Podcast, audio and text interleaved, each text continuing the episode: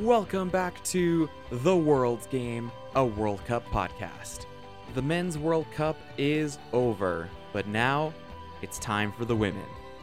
I'm going to have Women's World Cup episodes all summer long, breaking down all the storylines and all the fun. My name is Peter Roman. Thank you so much for listening.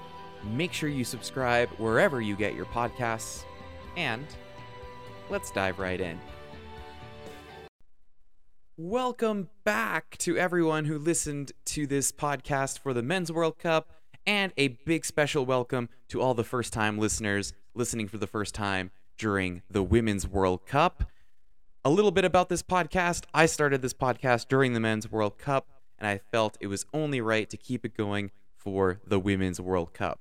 So, this episode is going to be a kind of a shallow dive preview episode. I'm going to go into some of the storylines some of the things to know about the Women's World Cup, but the full preview will come out a little bit later this month, just before the tournament begins, where I'll break down every single team and things to look out for in the tournament. So, let's start with the basics. Number one, Australia and New Zealand are co hosting this year's Women's World Cup. It is the first time that the tournament is being hosted by two different countries, Every other tournament has just been a single host. Number two, this is the first time ever that the Women's World Cup will have 32 teams. The last two editions have been 24 teams in both France and in Canada. And number three, most importantly, the tournament itself kicks off July 20th and ends August 20th, so about a month long. Now, on to a little history. So, the Women's World Cup has only been around since 1991, so there are quite a few less champions than on the men's side. The United States is the most successful team in this tournament, having won the thing four times and including the last two tournaments in both 2015 and 2019. Germany won twice in both 2003 and 2007.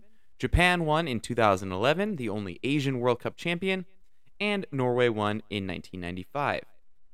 The teams that are considered heavyweights are very different in both the men's and the women's tournaments, because on the women's side, Germany, Brazil, the Netherlands, France, and England are all still considered heavyweights, but they are also joined by the United States, Canada, Sweden, and Japan. So, some things to keep an eye on in 2023.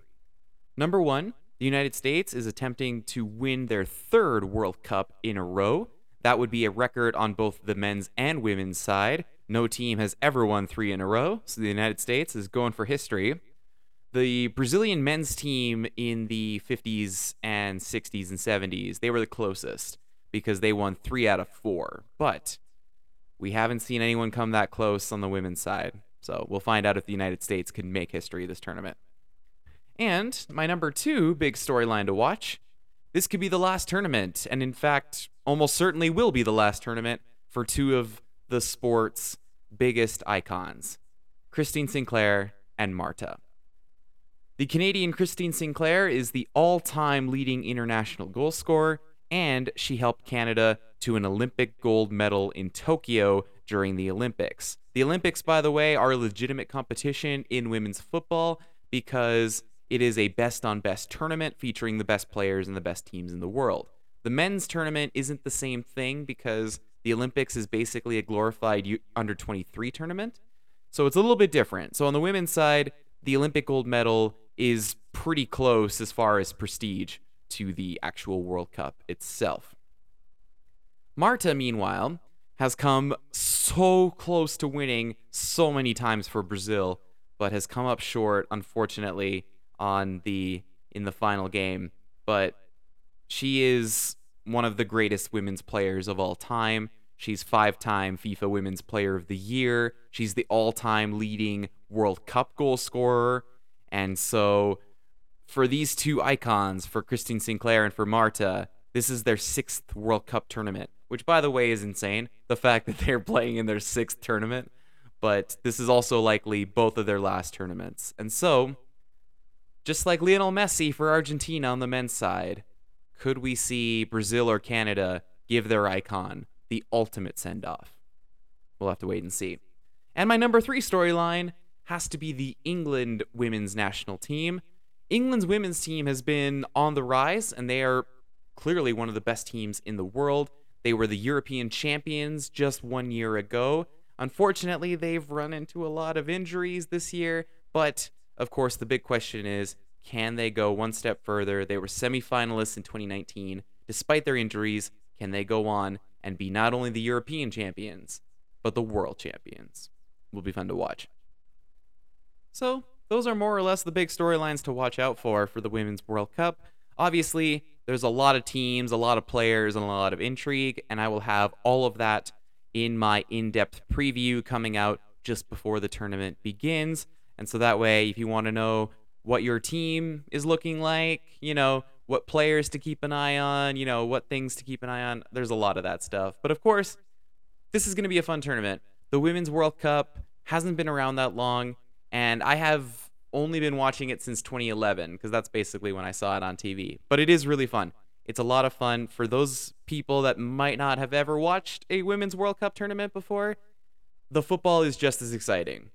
The women's game is a little bit different than the men's game, like just visually, and you know that's to be expected in the same way that you know sports of all kinds look a little bit different. But the excitement, the passion, the energy, the emotion, and the drive, and ultimately the glory, it's all the same. It really is. It's the same between the men's sport and the women's sport. And so it's exciting. And for anyone who hasn't watched the Women's World Cup before, I very much encourage you to watch this year because it is a very fun tournament. It is very exciting and it'll bring all the drama and all the excitement for at least, you know, about a month or so. So, that's all I have for this episode. Thank you so much for listening. Just a very quick little preview of the Women's World Cup. Very excited. The whole thing, like I said, gets underway July 20th. That is when New Zealand kicks us off against Norway. So, once again, a big welcome back to anyone who listened during my podcast during the Men's World Cup. And now, let's get ready for the Women's World Cup. Thanks for listening. Thank you for listening to this episode of The World's Game, a World Cup podcast. The music is from Pixabay. There will be new episodes throughout the Women's World Cup, so make sure you subscribe and don't miss a moment of the 2023 World Cup.